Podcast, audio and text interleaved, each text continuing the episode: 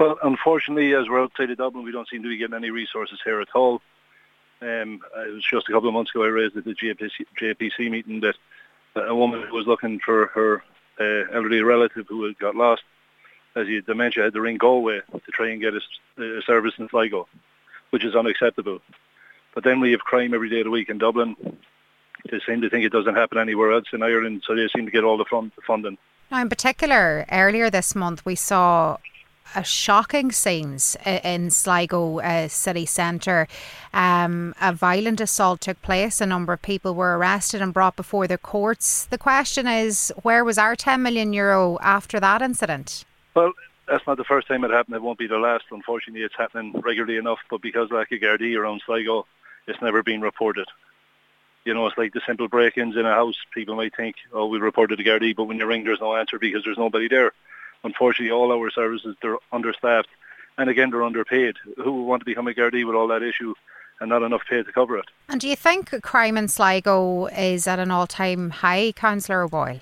What's an all-time high, in all fairness, because it's happening everywhere in Ireland. That's where the funding, I think, shouldn't be just allocated to Dublin.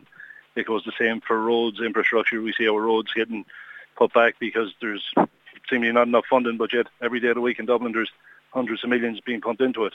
Unless you're in Dublin, whether it's for uh, Gardaí, infrastructure, even our fire services who are out campaigning for proper pay, they're not going to get that. But yet they'll give money up to Dublin every day of the week for anything that they need. Do you think it's a bit insulting to the people of Sligo then when something, obviously a very serious incident nonetheless in Dublin city centre uh, last week, but when that happens, ten million euro extra policing hours and extra uh, Garda presence just overnight, it happens and nothing for Sligo. Is, is it a bit of a, a kick uh, in the teeth? It, it, look, it, it's a bit of everything, but it's we seem to be forgetting in Sligo the same things happen, but the Gardaí don't.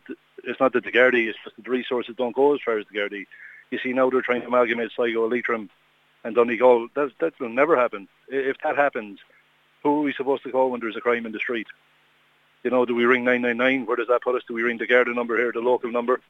If there's an issue outside the Garda station here, who do we ring? Do we have to ring Galway to get somebody to go outside the door and check it?